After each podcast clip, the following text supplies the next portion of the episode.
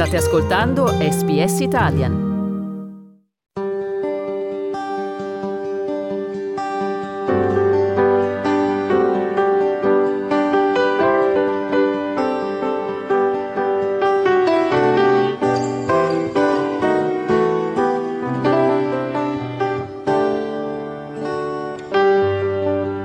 Una vita, una storia. L'avventura degli italiani in Australia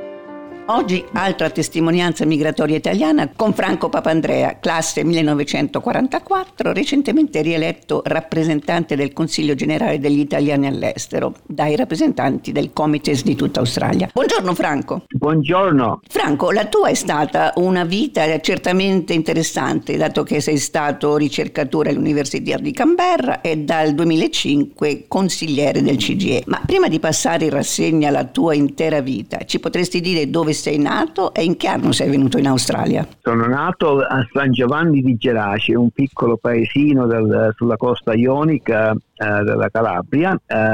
in senso eh, prendendo anche il nome di Gerace, collegato a Gerace perché venne, secondo la storia, costruito, in, eh, iniziato nel periodo in cui i saraceni hanno attaccato Gerace e poi eh, sono, eh, questo gruppo di, di, rifugiati sono trasferiti in, nella zona dove è stato creato San Giovanni di Gerace dove ci stava un vecchio monastero. E in che anno sei venuto? E siamo, sono venuti in Australia nel 1957, a, a dicembre, con tutta la famiglia. Uh, ragazzo, dunque non, non, ho avuto scelta, è stata la scelta fatta dai miei genitori. Quanti anni avevi? Uh, avevo 13 anni. È stato difficile lasciare il tuo paese a quell'età? Beh, sì e no, perché per, per, per, lasciare e venire in Australia era per me una grande avventura, ma difficile da, un altro punto di vista perché sono cresciuto con questo uh, caro amico d'infanzia che eravamo sempre insieme, che eh, lui aveva un, nove mesi più di me, è nato a settembre del 43 se ricordo bene, mentre io ero nato a giugno uh, del 44, e, ma diciamo che le famiglie erano molto vicine una all'altra e noi eravamo sempre insieme, in, inseparabili tanto che ricordo il giorno in cui lui iniziò ad andare a scuola, io ero ancora più piccolo, dunque non, potevo andare a scuola e lo, eh, lo seguì fino, al, fino, alla scuola e poi ritorno a casa da solo di una memoria che ancora eh, ritengo forte perché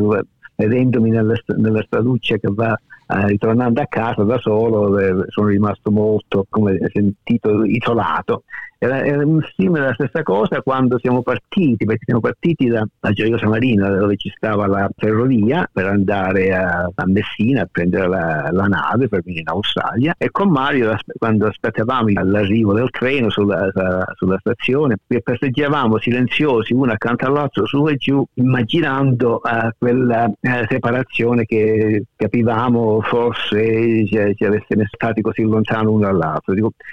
veramente ancora mi sento emozionato come senti, senti dalle mie parole proprio di quel ricordo mio e di Mario che passeggiavamo su e giù sulla piattaforma della stazione aspettando che arrivasse il treno a portarmi via. Com'è stato il viaggio da Messina all'Australia? Beh, per me come ho detto prima il viaggio in Australia, venire in Australia era come un'avventura perché ci ha portato a vedere cose, paesi che conoscevo solo da, di nome, per esempio il canale di Suez, il Mare Rosso, venendo poi dall'Oceano Indiano, tutte queste erano cose che nella mia fantasia erano cose diverse, e ricordo bene il viaggio proprio che mi attirava proprio questi, questi motivi. E poi dico anche su, sulla nave quell'età che dici fai amicizie con altri ragazzi, l'età che lo conosci, piccole amicizie, ma poi sulla nave stessa sai eh, mi sentivo anche l'idea che volevo imparare un po' di, di, di inglese, ci stava il cappellano sulla nave che davo lezioni di inglese ogni pomeriggio, un'oretta, per lo più erano adulti che andavano lì, ma io come tredicenne ci andavo e cercavo di imparare qualche parola in inglese, ma non ho, non ho, non ho imparato così tanto, per dire la verità. Franco, non sapendo l'inglese, come ti sei trovato in Australia a scuola? Beh,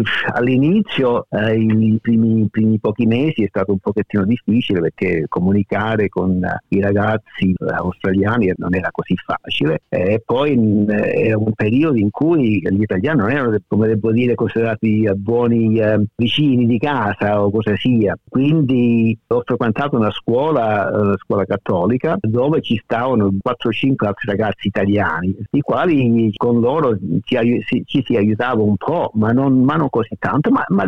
non, non, non, grande discriminazione nel senso della scuola, perché all'interno della scuola sia io che questi ragazzi coetanei, come dicevo, ci sentivamo in gran parte orgogliosi di essere italiani, non ci lasciavamo mettere ammoniti o, o eh, di sentirci meno di loro. Dunque, anche, anche con gli insegnanti, io ricordo durante la scuola che correggevo il, il nostro insegnante di storia, per cui pronunciava la Mussolini come Massolini, e io dicevo no, Mussolini, brava, perché era, era un collegio cattolico, frati patriziani. Dunque, facevamo queste, ci, ci mantenevamo abbastanza sicuri di noi stessi, dunque non abbiamo avuto dei problemi, sai, come, come, come altri ragazzi. Ricordo pure perché era un collegio in cui tu potevi anche vivere nel collegio stesso come boarding, eh, dici in inglese. E ci stava questo ragazzo, questo ragazzo italiano da un paese, eh, veniva proprio da un paese vicinissimo a dove sono nato io, ma era da Darwin e lui dunque eh, viveva nel collegio e ogni 3-4 settimane il weekend gli davano il, weekend libero e usciva. E,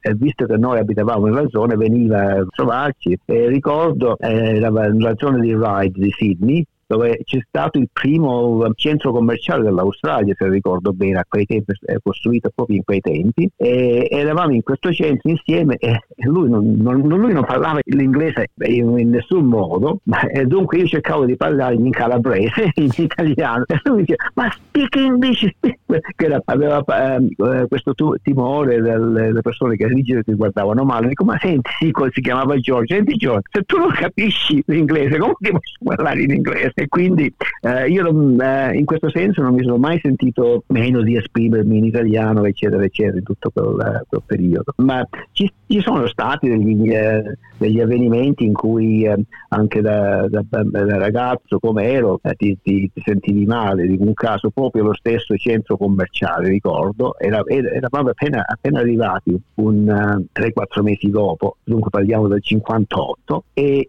mamma mi ha mandato dal negozio stava un negozio eh, con eh, prodotti italiani ad acquistare non mi ricordo cosa, questo negozio per lei. E, e vado, e ci stava il parcheggio e dietro al parcheggio ci stava questa grande macchina, sai quelle macchine americane stile vecchio uh, che vedi nei film, uh, per esempio, americani di, di, periodo degli anni 30. Un transatlantico, insomma. sì, sì, sì, sì. E, e che, che eh, dietreggiava dal parcheggio. Ci stava un piccolo bambino, un bambinotto da, da due o tre anni che dietro la macchina e io non sapevo nemmeno dire cosa, fermati, fermati all'autista. E lui mi sono messo a strillare, a gridare, si è fermato e poi vado, prendo questo bambino, lo prendo alla mano e lo porto via perché lui non lo vedeva, l'autista eh, non lo vedeva di nulla e lo porto al, al, lato della macchina, a quel punto arriva la madre, mi se lo prende e si, e si mette a gridare con me, dice cosa fai con mio figlio? Dici una cosa che,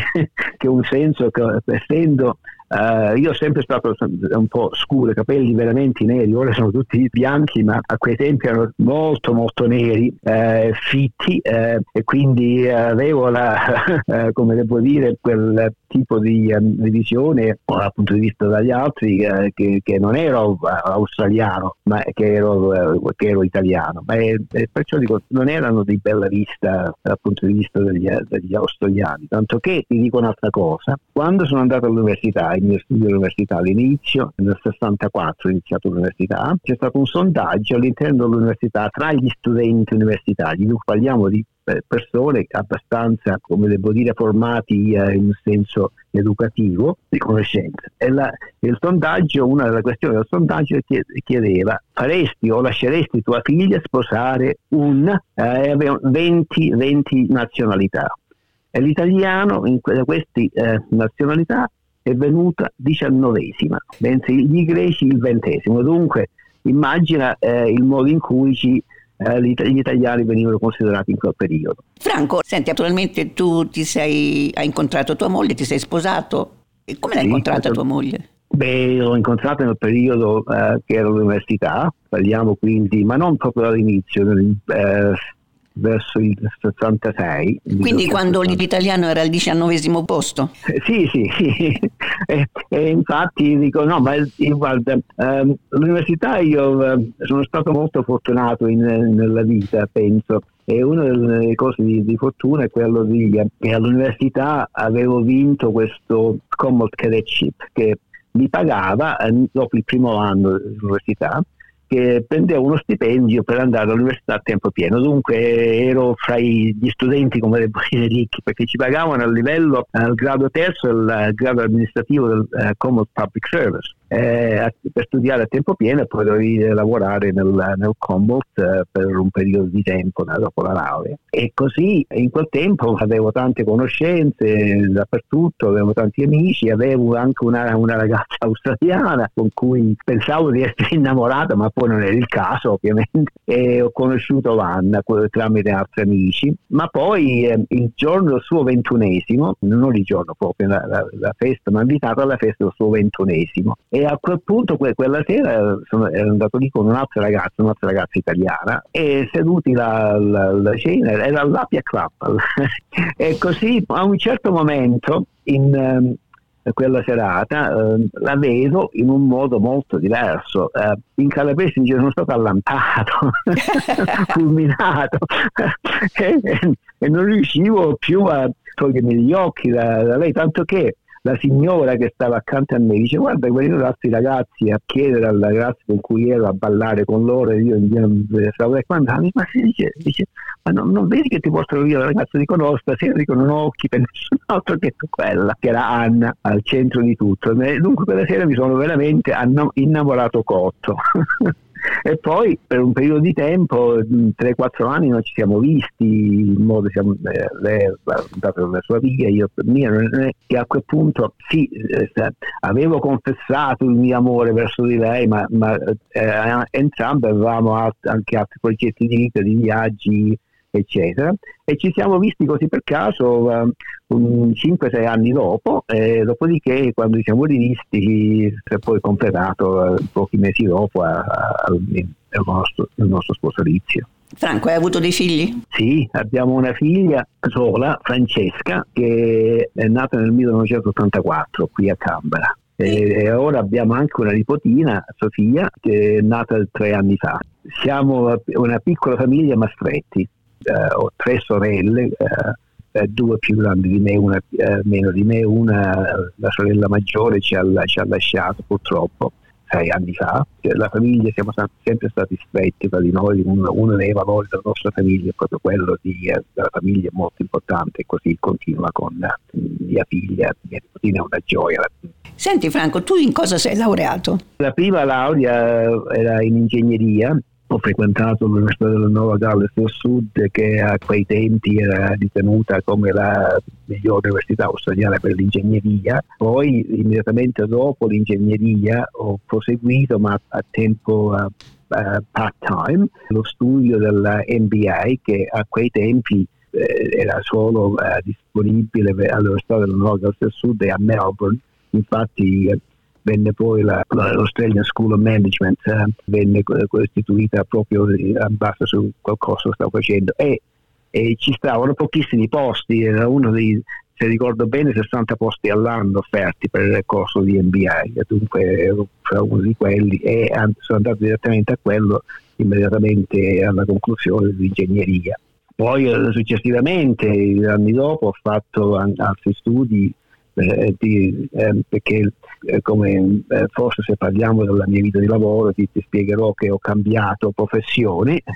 ehm, in senso che ho fatto 5 anni di ingegneria come ingegnere e poi sono passato all'amministrazione federale in, in altri eh, eh, più nella questione della politica economica con diversi ruoli in diversi ministeri.